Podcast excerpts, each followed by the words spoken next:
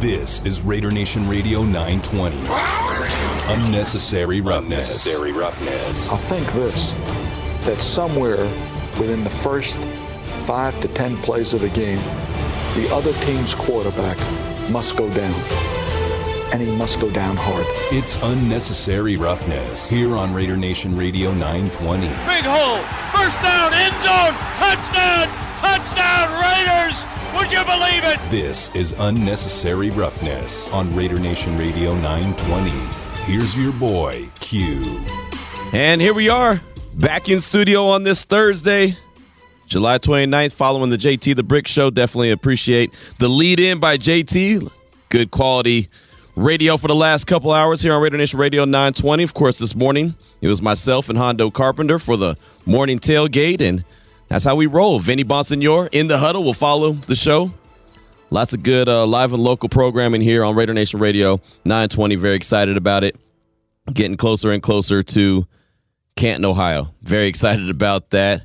Very excited about, I'm always excited about the guests that we have on the show, Damon. Always excited about the, the guests that we have each and every day. But when I got the confirmation earlier today that we're going to have the Hall of Fame president, David Baker, on the show tomorrow to start the th- show off, that just really got me going. And I hate to look ahead, too far ahead.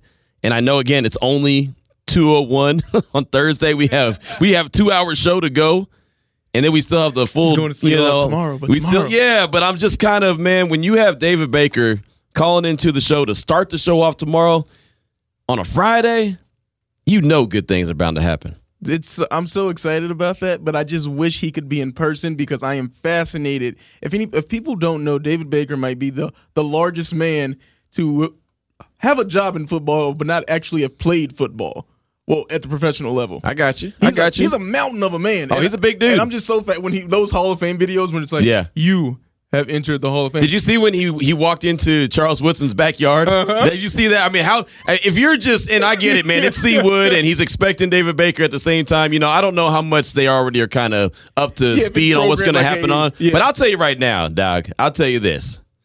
If I'm a normal cat, as I am, and I'm sitting in my backyard chilling with my kids, and some mammoth of a dude, I don't give a damn if it's David Baker or not. If I even recognize him at some point, but if that mammoth of a dude all of a sudden walks into my backyard, I'm looking for a weapon that I don't have. Exactly. I ain't got the weapon, but I'm looking for it. Like, he would make me think I have gambling debts or something. Like, he could be like a character from The Sopranos. Yeah, like, like the repo man is coming. Yeah, you owe him money. Like, I'm oh. looking for my keys. Like, wait a minute, man, I paid that bill.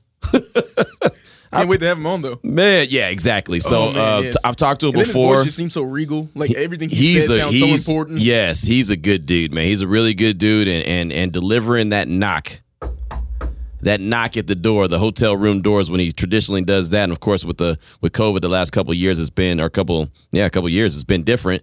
But, man, that dude, he loves delivering that news. He really, really does. And, and I've had him on before uh, at, at the radio, at Radio Row in, in the Super Bowl.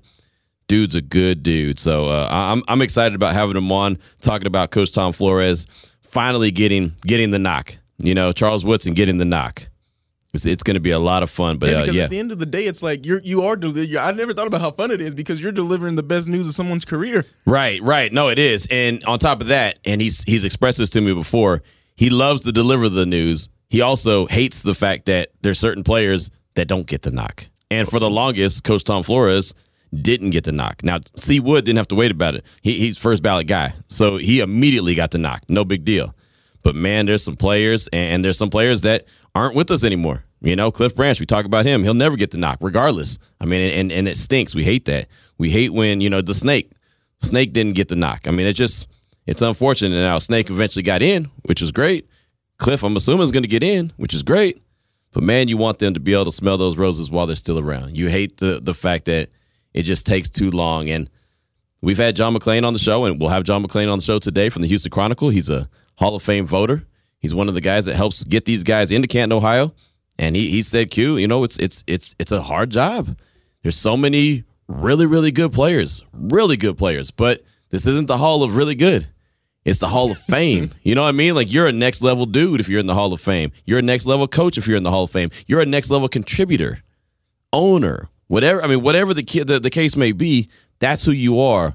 The Hall of Fame is just special, and we're just about a week. I'll be after after the show next Thursday, and I'm talking about I'm now I'm really you know fast forwarding, but after the show next Thursday, uh, I'll be h- hopping on a flight and headed to Canton, Ohio. Be doing the show Unnecessary Roughness from uh, from Canton, Ohio on that Friday.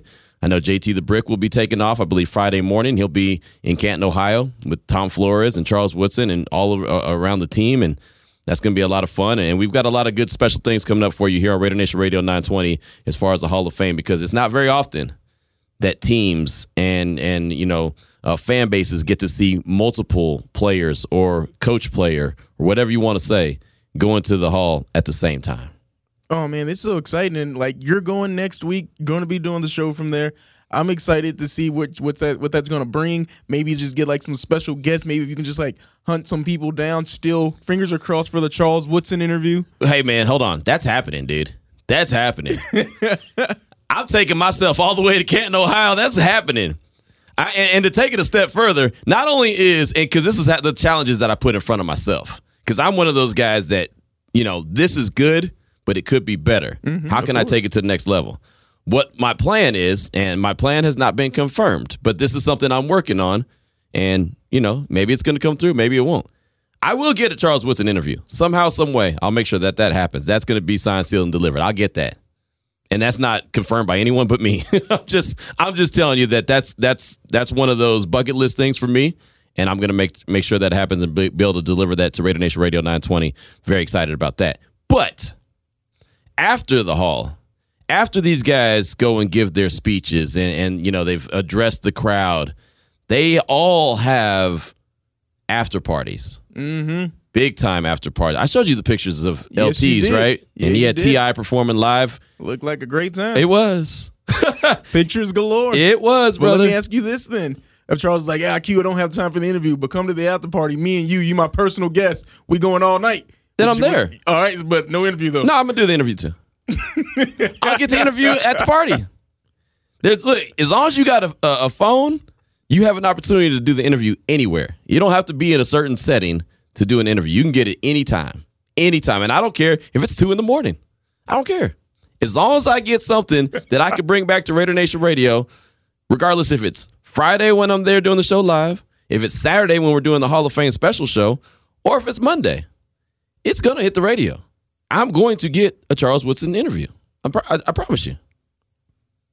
I'm also saying this very loud so J T, who just left, could hear that and maybe put a bug in, in, in Charles's ear for me, too. You know, hey, hey, Charles, you know, do something good for your country, man. Help out your boy. For the country? Yeah, hey, man. For the country? Yeah, I'm part of the country. I guess. No, what do you mean, guess? I mean, with that logic, yes. doing doing it for the doing it for the country. Whatever works, man. Whatever, whatever, you know. However you tug at the heartstrings, it don't matter. It don't matter, man. Got a special young man here, Charles. Yeah. He's a good dude. His lifelong dream. He's a good dude. You know, he works hard. I don't care. You know, you know how, how back in the day, I don't know, you're you're a new booty, you're still a youngster, so maybe nobody ever said it, but you ever hear the, you know, my uh, your parents had to walk uphill in the snow to school, like seven miles both ways. It was in the snow and uphill, which mm-hmm. is actually I, I, I've heard technically sto- impossible. I've heard those stories, yes. I'm not. I'm not. I'm not above using that kind of story. I'm not. I don't have no shame in my game. You're guaranteed to miss a shot you don't take. I remember, you know, I missed the bus and then I had to walk.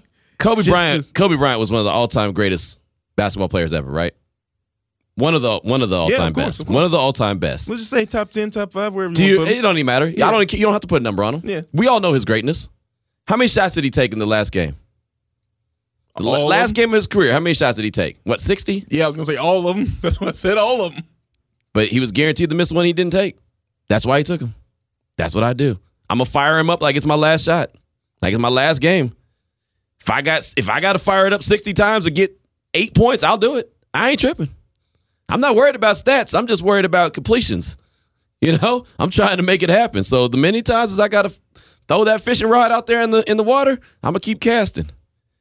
Can't you can't you can't catch a fish if the water if the, if the rod ain't in the water, right? I love this belief. I'm fired up. I hope you get it. I hope you get them. There, amen.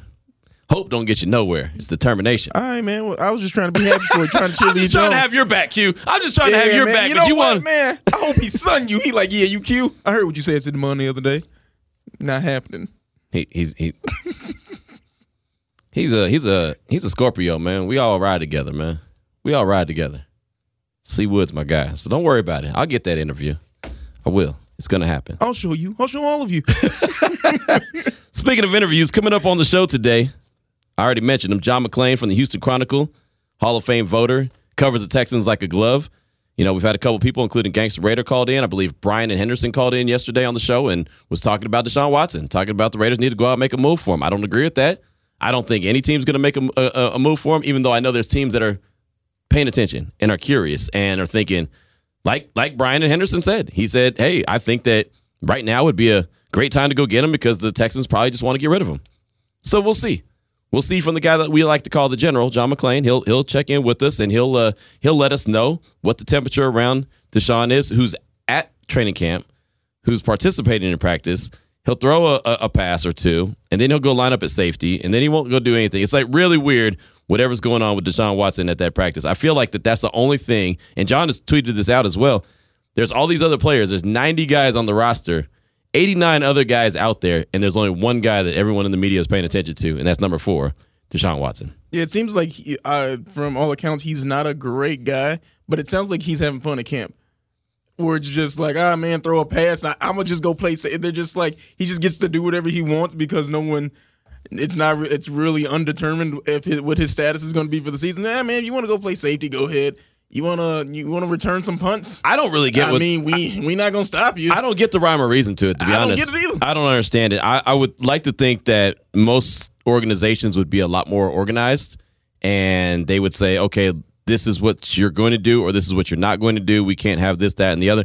That's what I would think. But I've never been in an N F L training camp, so I don't know what their thoughts are, and that's why we'll talk to John. It's just, it seems like it's a little bit of, hey, we're just going to let you do what you want to do, which hey, which can't be right. Could you imagine just even under normal circumstances, let's say any other team, their quarterback was like, hey, coach, can I just have some fun and try to return some punts? Like, why? What if you, like, break a, what if you break a finger? Just like, I know it's, he could hurt his trade value by just out there messing around, like, oh, I'm going to do some drills with the safeties. But it doesn't really sound like he's doing anything. It really sounds like I'm not from, saying he's out there working hard, but just goofing off. It doesn't you even sound like goofing off. It doesn't even sound like it's goofing off. It sounds like he's literally standing around, and then he'll throw a pass or two. He might catch a swing pass out of the backfield, and then he's not going to run. He's just going to stand there. It just, again, that's why it's so bizarre, because it sounds like he's just doing a whole lot of nothing, whole lot of nothing.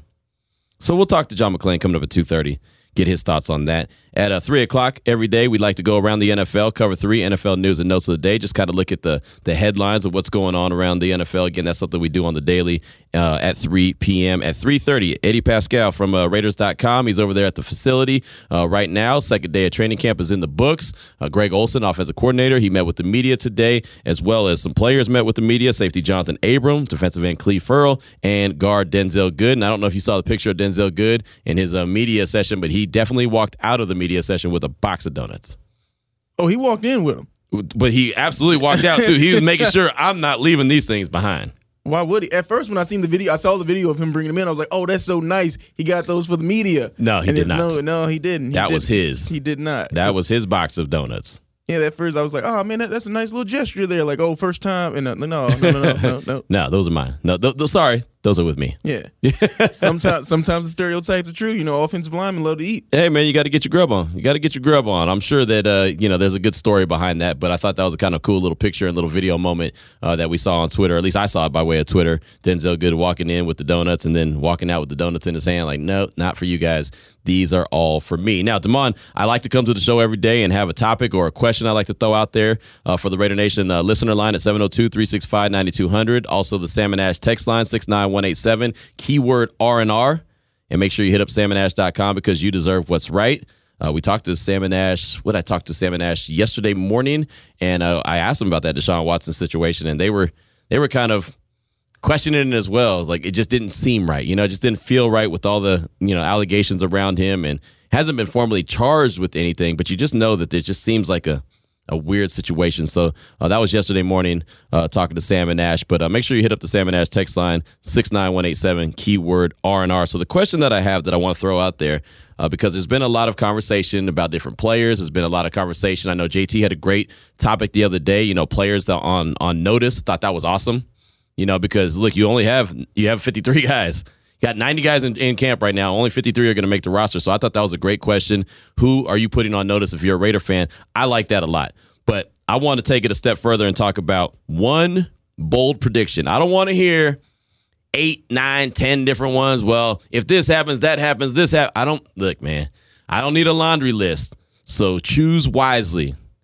Choose wisely. One bold prediction that you believe realistic for the twenty twenty-one season. What would it be? It could be good. It could be great. It could also be bad. You could have one bold prediction and say that a certain player, or or or it, or it could be about the team. You could say that, you know, uh, what Vegas, all the odds have the Raiders at what, six and a half wins this season? Sound about right? No, it really doesn't. It's funny. I was on a radio interview and someone hit me up and, and asked me about that, saying, "Hey Q, uh, the line right now is about six and a half. Uh, what, what's your thoughts over under on Raiders, uh, you know, wins in twenty twenty-one?" I thought it better be a lot more than six and a half. It better be. You know what I mean? That I mean that's there's gonna be some heads roll if they end up the season with a a six and eleven record or a seven and ten record. There's gonna be some heads that that are gonna roll, and I'm not pointing out any heads that are gonna roll, but there's gonna be some problems. There's going to be some consequences and repercussions if that was the kind of season. So, yeah, that was my first answer. Like, hey, man, no, it's way over. It's got to be way over. It's got to be. So I just want to hear one bold prediction. Again, it doesn't have to be that you're looking through silver and black glasses and you believe everything is good and, you know, they're going to the playoffs and making a deep run. It doesn't. It, it could be whatever comes to your mind that you think is realistic in your heart. So hit us up, seven oh two, three six five, nine two hundred. That's the Raider Nation listener line. And again, the Salmon Ash text line, always wide open like some old school T V antenna, six nine one eight seven, keyword R and R. Hit up Salmon Ash at salmon ash dot com because you deserve what's right. You got someone over there for us to go to real quick. What's your thoughts? Yeah, we got Matt in Hoboken. Matt, you on? What's up, Matt? Hey, how you doing? I'll, I'll give you um, my bold prediction. Okay, here we go. Unfortunately, it's not a good one. But, okay.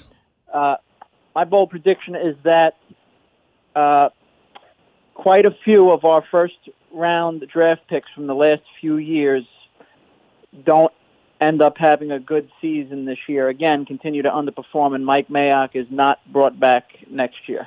Whoa! All right, Matt. With the that's a that's a that's a way to start us off right there. That's one. That was bold. Yeah, yeah. And I and I didn't know where he was going at first because he was talking about multiple first round picks. But uh, I, I get it. I get the gist of it now. So basically, uh, he's saying that the guys that they picked in the first round aren't guys that can cut it. They don't help perform. They don't help get the team where they need to go in twenty twenty-one. And Mike Mayock ends up being the fall guy. That's. I mean, you want to sum up what Matt had to say? That's basically what it is. That's about as bold as it gets. Yeah, it is, and it's so funny because Jonathan Abram, it was such a short... I don't know about him. Mike Mayock sitting around like, that ain't funny to me. No, but just like um, Jonathan Abram, he was asked a question today, like, you know, in the press conference yeah. about, oh, you know, the third year, like a make-or-break year, like, do you think about these sorts of things? And he was like, no, I don't. Where it was, just, it was, it was dead, it was flat out, you know, he said, yeah. he doesn't think about it like, like this third year means that much. But apparently Raider Nation is thinking like, okay, this this is the year that, I don't know, I don't want to put words in Matt's mouth, but he's thinking people are going to get fired if these first-round picks. I mean, that's what he said. You're not putting no words in his mouth. That's what he said. He said Mayock won't be back next year. He said that these first-round picks aren't going to cut it, and and Mayock's going to be the fall guy. So, you know, Jonathan Abram's one of those guys he's talking about, and I do think it's a big year for him, and I believe that the mentality that Abram is is, is displaying and what he said, how you said he just, no, I don't think about it like that, that's good. I mean, you don't want to go in there and put a bunch of pressure on you and say, oh, I've got to do this. I've got to do that. I've got to make sure that I, you know, I'm I'm I'm I'm the best player I could be so I don't get, you don't want to do that to yourself because then you're thinking too much. And then, again, you're slow. You just got to go out there and play. And it's Gus Bradley's job. And it's, you know, uh, uh, uh, I forgot. Ron Miles. Yes, yeah, Ron yeah. Miles. I'm like, wait a minute. Wait a minute. As much as, as much as I've been talking about these coaches, Bradley, Miles, and, and Smith, I've been talking about those so much. All of a sudden, just kind of like a freeze. But, yeah, I mean, it's it's their jobs to put these guys in the right position to succeed. But once you put the game plan out there, it's up to the players to go execute it. You know? It, it is, but, like, I guess it, it shouldn't affect him too much. But you said that you, like, just watching Jonathan Abram today, you said you felt like you it was something different about him. Like, he was more focused, more serious. I do feel like he's more focused, you know? And, you know, some of that, maybe it's me reading too much into it. I, that's fine. I have no problem with that. But I do get a sense that he realizes this is business and this is the N F L and, you know, he's not a four-star recruit or, you know, that he's not on scholarships. I mean, this is a job. This is something he's got to go out there and he's got to play to the best of his ability. I think he absolutely is aware of that. He's just not going to speak on it and, and put that extra uh, you know, extra pressure on him, which I, I wouldn't do either. But I, I do believe he, he fully believes it. I mean, I'll tell you this. His rookie year, it's I'm not breaking news, he, he played a half a game. He came back his next year and, you know, he's got the, the the blonde hair and he's dancing around on the field. And and look, that's great. Be you. I, look, I ain't going to judge a man just because what, what he looks like or, or what he's doing. I mean, that's fine. But he looked to me in twenty twenty like he already felt like he arrived. He got that twenty-four on his chest. It felt like, you know, he, he was the guy who arrived and he was the next dude because Raider Nation was pumping him up as the next dude. I was the guy that kept saying, I think that the Raiders should be interested in Jamal Adams. I've said that. I said that plenty of times. And everyone said, no, no, no. You already got Jamal Adams and, and Jonathan Abram. I said, he's only played a half a game. You don't know what you have in him. Now, he can be, in my opinion, a very good version of Jamal Adams to even a point where he could end up being better than Jamal Adams. But I knew who he was right then and there. I knew who that player was. I don't know who Jonathan Abram is. So when I saw him last year, it looked like, and again, this is just visual. I'm not saying that this is what he was. Great dude, you know, great locker room dude. Not saying that this is what he was in the locker room. It just seemed like the perception was, and sometimes perception becomes reality, that he had already arrived. And I thought he had a lot more work to do before he had arrived, if that makes sense. But can't that just go to like, oh, man, he's coming in, you know, a little amped up. You yes. like to dance in the hair. Yeah. He's trying to get himself in that mindset. Yes. If you don't believe you that guy, no one else is going to believe Agreed. you that guy. I I'm, I don't disagree with you. I'm just telling you what my visual told me or what my visual wanted to tell me. And I'm just expressing that. To, I'm not disagreeing with you. I'll be honest, man. You're sounding like an old man. That's fine. I'll be that guy. That's okay. At least I'm honest. I'm not going to sit here behind a mic and hide and act like...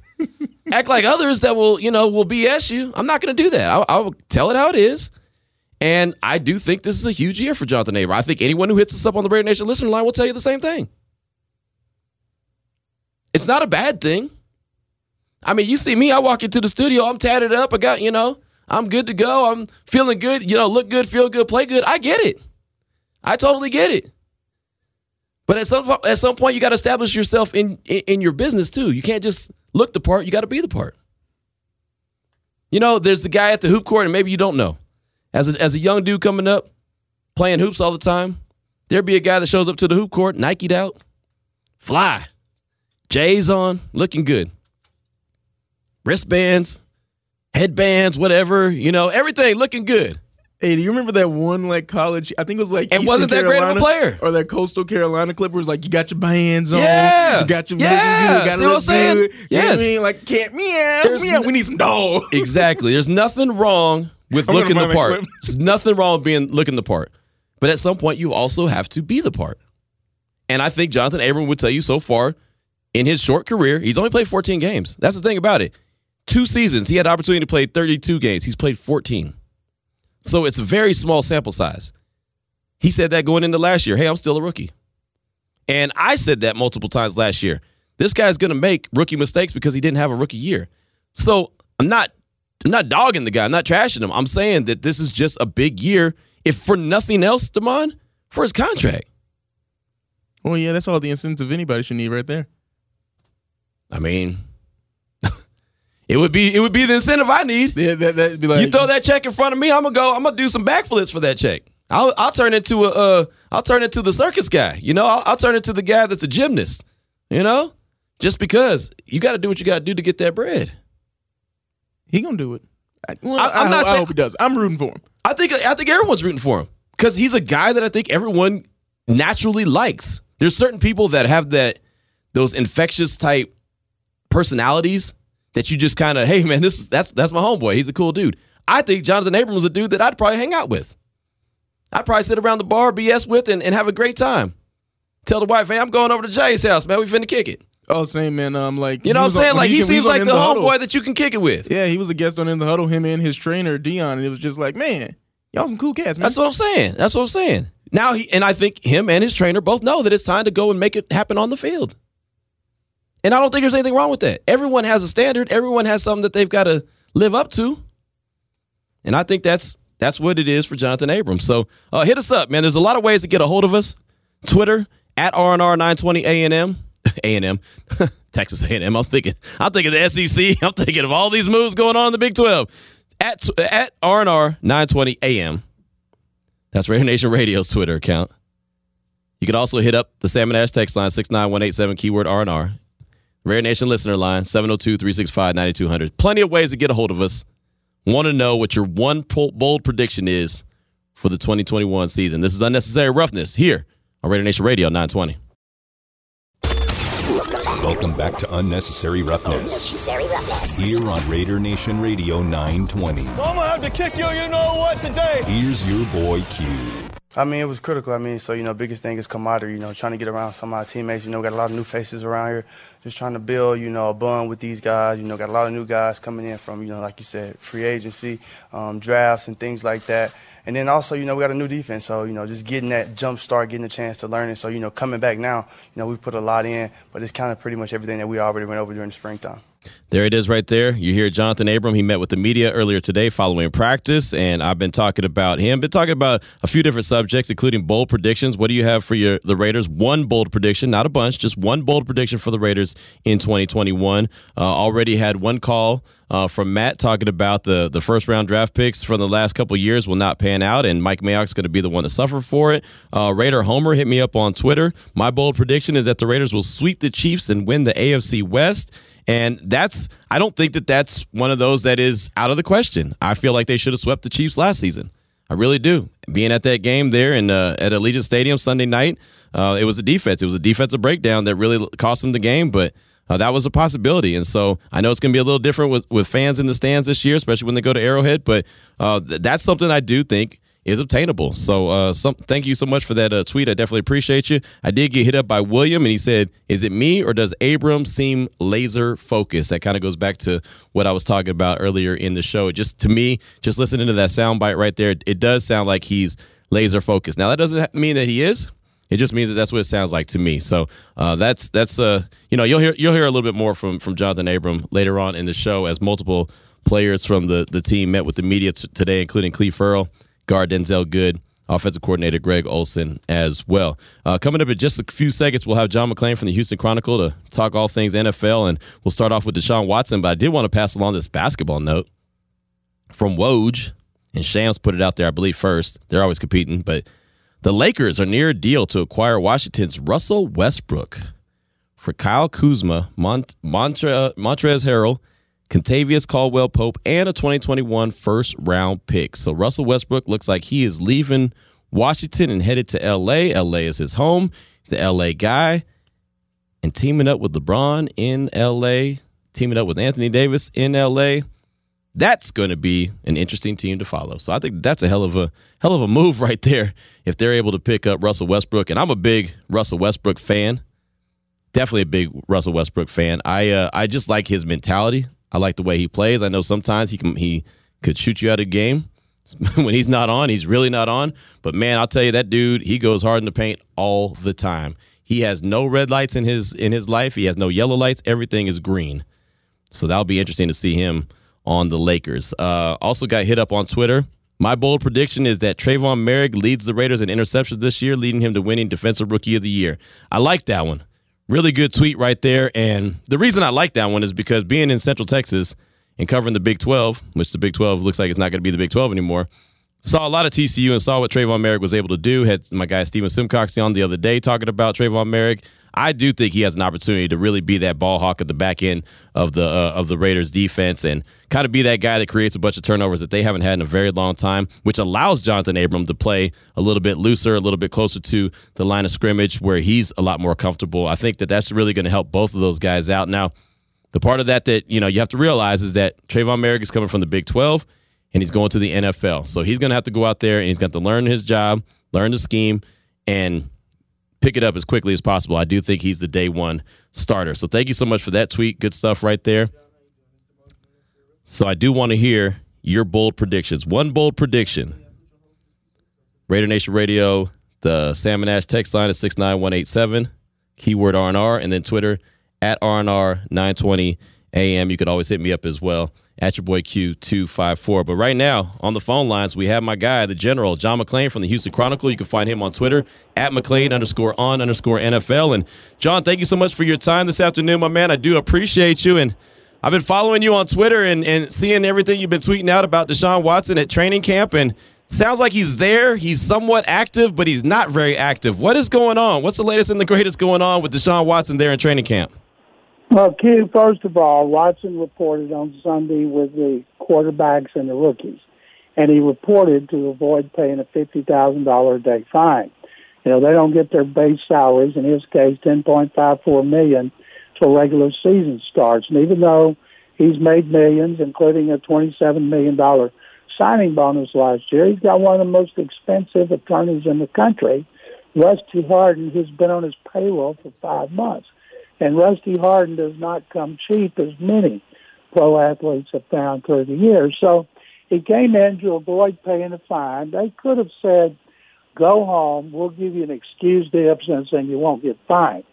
Or when practice began yesterday, they could have told him, stay in inside N R G Stadium and work out on your own, which is what players do when they're injured or on injured reserve throughout the season. But they had him come out on the field. It was a circus.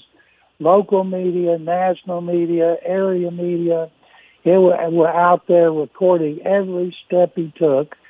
So he came out. It's the first time he'd been on the practice field since before their last game of last season. And a week later, he told them he wanted out. He still wants to be traded, and they want to trade him. But I guess somebody's going to make him an offer. But so he came out both days, and here's what he did. He was the fourth quarterback, and when they went through their drills of all the quarterbacks throwing passes to receivers, he did that. And then when they went to the team drills, he went and stood on the sidelines. Sometimes he talked to coaches. Sometimes he talked to players. But there's fifty new vet, fifty new players on this team, including forty-two veterans, and he doesn't know most of the team. The guys that he played with for the last four years, most of them are gone.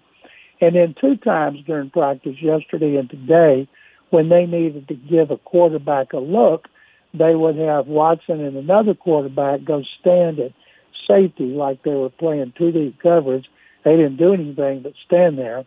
And so we've been making jokes about he's a dual-threat quarterback, quarterback and safety. But he'll never take another snap for the Texans, and people know it. And there's a lot of talk about they just decided to trade him. No, they knew they were going to trade him and said they would trade him privately going back to March. But then he had twenty-two civil suits filed against him for sexual misconduct and assault. ten of his accusers filed complaints with police. He's got a police investigation. He's got an N F L investigation. We don't know if he'll be suspended for the season, half the season, if it'll go to court. There is so much uncertainty revolving around Deshaun Watson. But I'll tell you this, kid, there's no need for him to be out on that field.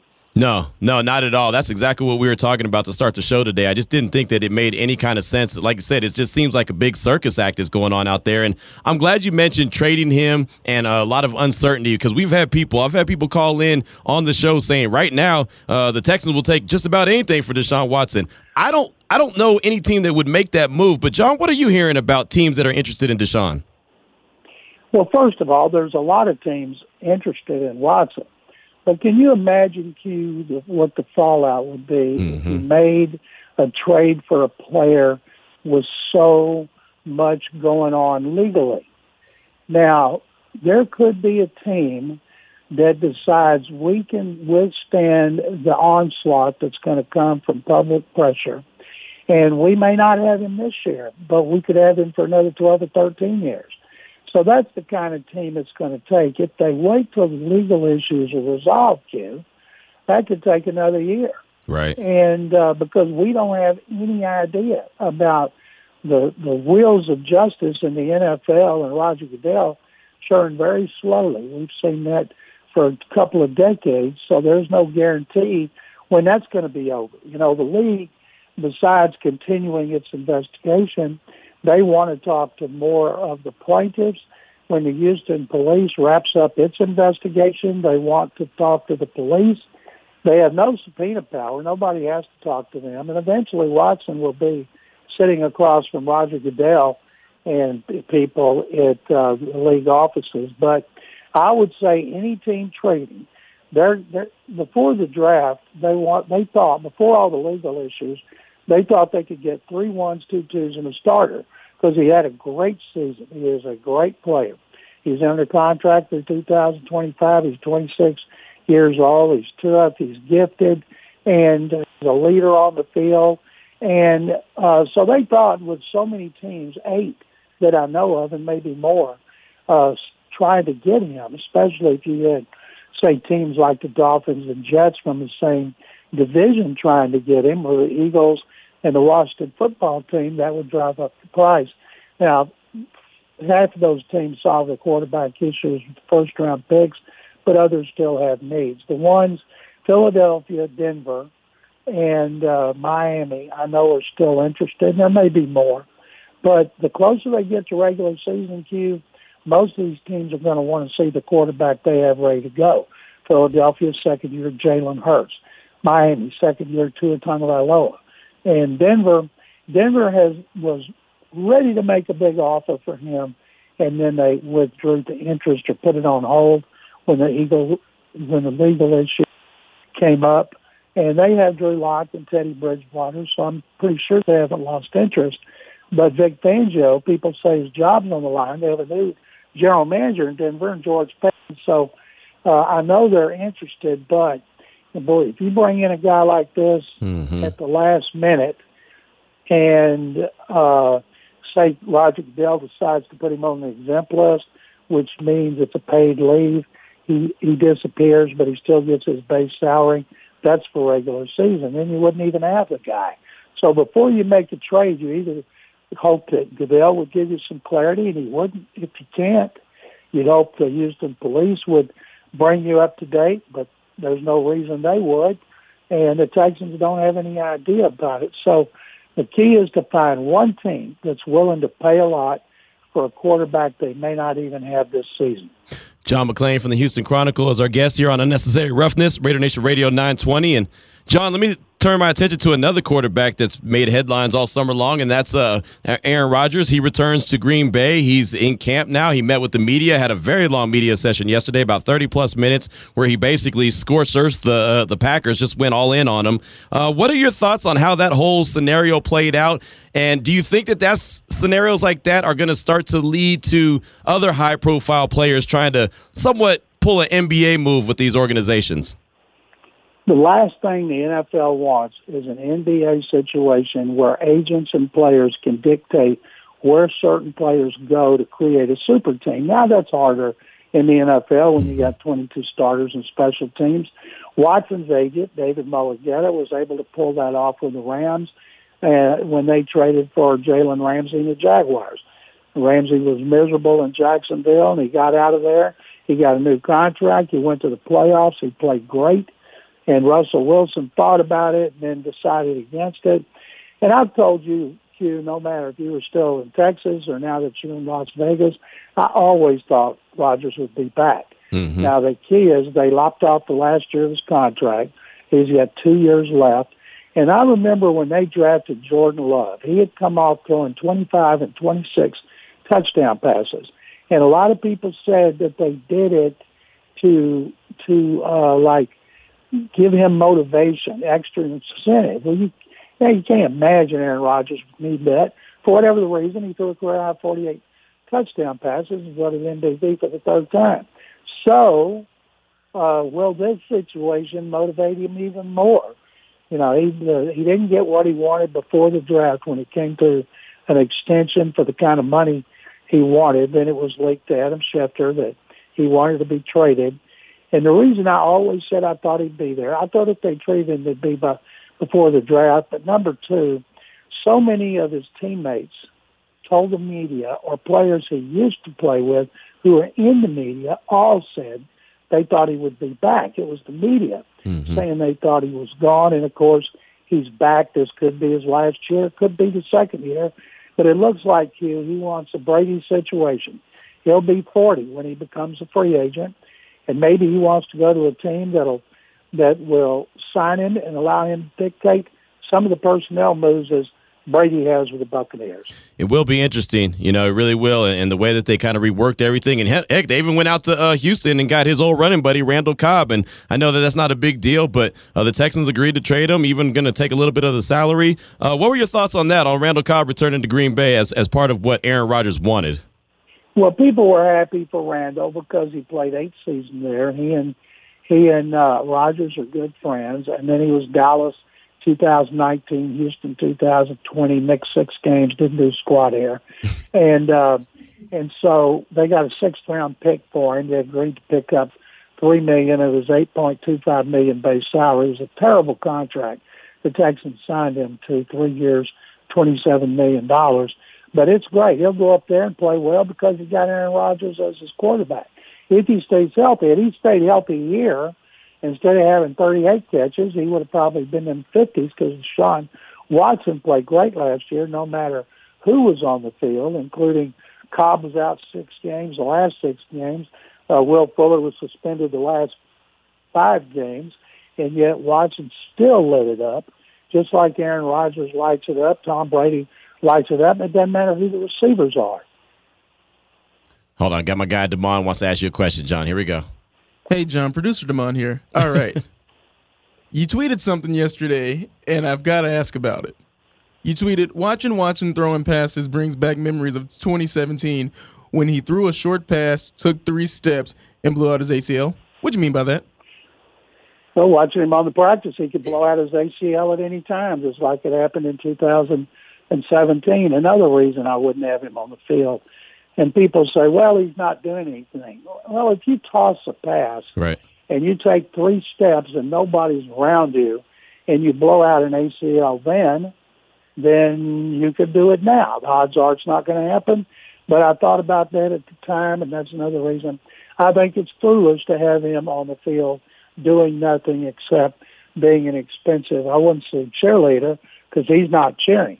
Being an expensive spectator. Let me put it like that. You know, it's funny, Damon, because you mentioned that earlier in the show. You mentioned why is he out there? He could get hurt. And I thought, oh, he's probably not doing anything, so it's no big deal. But going back to John's tweet, that does uh, make a lot of sense. We're talking right now with John McClain from the Houston Chronicle here on Unnecessary Roughness, Raider Nation Radio nine twenty. And, John, we've talked about the – the vaccinations across the league and, and the eighty-five percent threshold. Uh, it seems like a lot of teams now are starting to catch up to speed. There's been a lot of guys put on the COVID nineteen reserve list. Do you think now that those rules have been in place for that the N F L put out there uh, for you know a week or so, that now teams and players are really starting to take it seriously?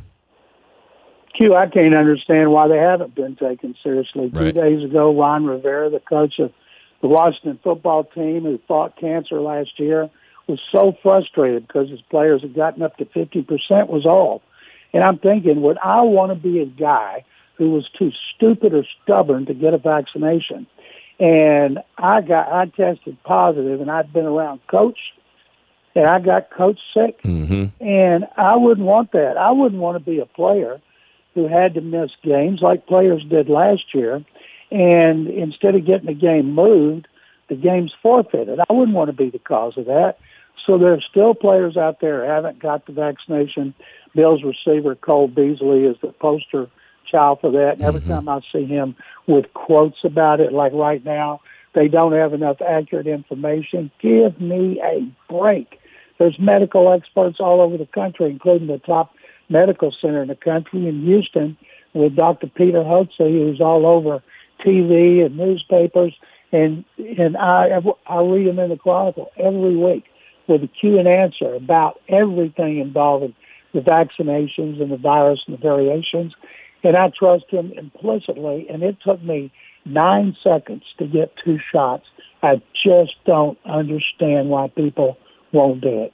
I, I, I'm with you, you know, and especially these guys that are in this team setting, they, they really got to make sure they do it for not only themselves, the team, and, and like you said, Ron Rivera, you know, he was very uh, upset about his team not taking it very seriously. So we'll see how it, uh, you know, continues to evolve. But, John, something else I'm excited about next week, uh, Canton, Ohio, the Hall of Fame. It's going to be a lot of fun. I'm, I'm anticipating it. It's going to be a very large event due to two classes being inducted. But uh, how, how how fun and exciting should this upcoming weekend be uh, for not just Raider fans who are going to see Coach Flores and Charles Woodson go into the Hall of Fame, but just for the N F L fans in general, seeing this this massive class be inducted? Well, Q, I'm on the Hall of Fame Selection Committee. I'm on the Hall of Fame Coaches Committee, the Seniors Committee, and I was part of the Centennial Committee, which will be inducted in September. And I used to go every year, but till I started having to be at the Texans uh, throughout the off season, and it's one of the greatest events ever. In two thousand six, I was put into the Hall of Fame, mm-hmm. and the, the parade, Canton is a town of about ninety thousand. People ask me about, what should I do in the N F L? I tell them two things from covering the league, forty-five years. Go to Atlanta Field, preferably when it's cold in December, or go and go to Canton, it's, especially if you can go on induction weekend when the city swells up to about two hundred thousand. I always stay at uh, the Cleveland airport. It takes about an hour and fifteen minutes mm-hmm. to get down there. They have taken up every hotel room in central Ohio, including in Amish country and northern Ohio, northeastern Ohio. And it is a great event. When I rode in the parade in a in a red Corvette convertible with my wife and I on the back and my presenter, Shereen Williams of uh, Fort Worth Star-Telegram at the time, now mm-hmm. Pro Football Talk, uh, in front of me in the passenger seat, and they made me a player. The fans were so appreciative. It's an, it's something that was the most monumental event I've had in my life, and I'll tell anybody going, go. And I'll say this in Raider Nation, I'm so glad Tom Flores finally got in, and uh, I know he's going to have a blast up there, because now Tom Flores is immortalized with Al Davis and all those great players who came through Oakland, Los Angeles, and eventually they'll be coming through Las Vegas to the Hall of Fame. Absolutely, John. And I know you've mentioned it before, how difficult it is to kind of narrow it down and weed through all the players, because there's so many players that are, are what we as fans look at and say, hey, these guys are Hall of Fame worthy. But it is just so difficult to, to narrow it down to a very small few players that go in, and, and coaches and contributors that go in each and every year. But that's what makes the Hall, John, so special. The thing, Q, about it, it's if you don't get in, it's not because you're not worthy. It's because of the competition. The competition mm-hmm. is fierce every year. And I was like, my God, how are we going to do this? But we always do. And I always think this class is the best. The next year's class is great. And it, when I see those guys, when they're inducted, when they get their gold jackets at the Canton Civic Center for the enshrinees dinner, and they have somebody up on that stage helping put that gold jacket on them, I don't care how many Super Bowls you've won. I don't care what you've accomplished in your career. When you've got seventy-five hundred people standing and clapping and strobe lights flashing and music blaring, and you put on that gold jacket, there can't be a better feeling. No, there really can't be. And, and just being at that event one time and being able to see it firsthand and, and see the jackets being put on the, the players and coaches, it was just, it was, it was awesome. And it just kind of gives you that, that feeling of, wow, you know, th- this is where the greatest of the greatest of the greatest are all enshrined right there in uh, Canton, Ohio. Uh, great stuff, John. We definitely appreciate you. You can find John McClain uh, putting on his work on the Houston Chronicle, Texas Sports Nation. John, what do you got coming out that N F L fans should be on the lookout for? Well, on Texas Sports Nation dot com, the Chronicle Sports website, I've got snippets of the T V show, podcasts, columns, blogs, notes, and I'm about to write more about Deshaun Watson. It's all Deshaun every day as long as he's here. I don't care how minuscule it is that he does. It's like it's the only thing people care about. Q and Damon, thank you guys very much. It's always a pleasure to be on with you. Appreciate you, John. Uh, have a great weekend. We'll talk to you next week. There he goes, John McClain from the Houston Chronicle on Twitter, at McClain underscore on underscore N F L. Good dude right there, uh, and letting you know how difficult it is to make that uh, make that call and get those guys into to Canton. You know, some of the guys that don't ever get in, like you heard him say, it's not because you don't deserve to get in. It's just it's just a numbers game. What he said was so poignant, like about the competition, because I just looked at a player that I was like, he should be in the Hall of Fame, Torrey Holt. It's just a random player I was thinking about. Right. But then you think about Calvin Johnson's up. Who can we put in? We Let's say if, if we've got to put in one receiver this year, Torrey Holt or Calvin Johnson. And then just like you just keep getting pushed back. Right. Even though you have those numbers that are obviously Hall of Fame worthy. Well, and that's the thing. And you bring up a good point with the wide receiver position. I'm glad you said that one, because the wide receiver position, man, that is probably the most difficult position to get guys in, because you have guys like Cliff Branch that should be in. We all know he should be in. But then wide receivers now put up such big, massive numbers. Massive numbers. So then you look at I mean, look how long it took T O I'll tell you right now, T O should have been in way before he got in. That was his biggest argument. But there was a logjam. Look how long it took Tim Brown to get in. Should have been in. Took him way too long to get in. But like, some, like Reggie Wayne's numbers are probably like first ballot worthy if you're just going like incredible numbers. It's just the numbers, you know, because they changed over the t- course of time with the way that the game evolves. It's just hard to say, well, this guy's numbers are, are, are better than this guy. I mean, and, and, and, you know, a lot of Raider fans will point at Drew Pearson and say, wait a minute, Drew Pearson is going in this year. That could be Cliff Branch. Cliff Branch, again, should have been in years ago. Wait, well before he passed. Should have been in, no doubt about it. It's just that the the log jam at that wide receiver position is probably the most difficult one. And and before Tim Brown got in, he was very, very, you can hear the frustration in his voice. He'd be on Radio Row all the time, and he'd be talking about how frustrating it is because he knows he's a, a Hall of Fame wide receiver, and it just was a numbers game, and it was just a log jam, and couldn't get these guys in. And I know there was a point where Tim Brown thought it's just never going to happen. I, I promise you that because he told me. He told me straight up, like, I, I, I, Q, I don't know if it's going to happen. I don't. Just because, not that I'm not worthy of the Hall, it's just because it's such a logjam. It's so difficult to get all the guys, like John said, that are worthy to get them in. So many thanks to John McClain for joining us there to talk all things N F L as well as uh, dibble and dabble with uh, the Hall of Fame and, and just kind of breaking that down as well. Now, the question I threw out there, I want one bold prediction, one bold prediction for the Raiders twenty twenty-one season. Let me know what it is. Uh, Raider Nation listener line seven oh two, three six five, nine two hundred. Salmon Ash text line six nine one eight seven. Keyword R and R. It's two fifty-five. This is Raider Nation Radio nine twenty.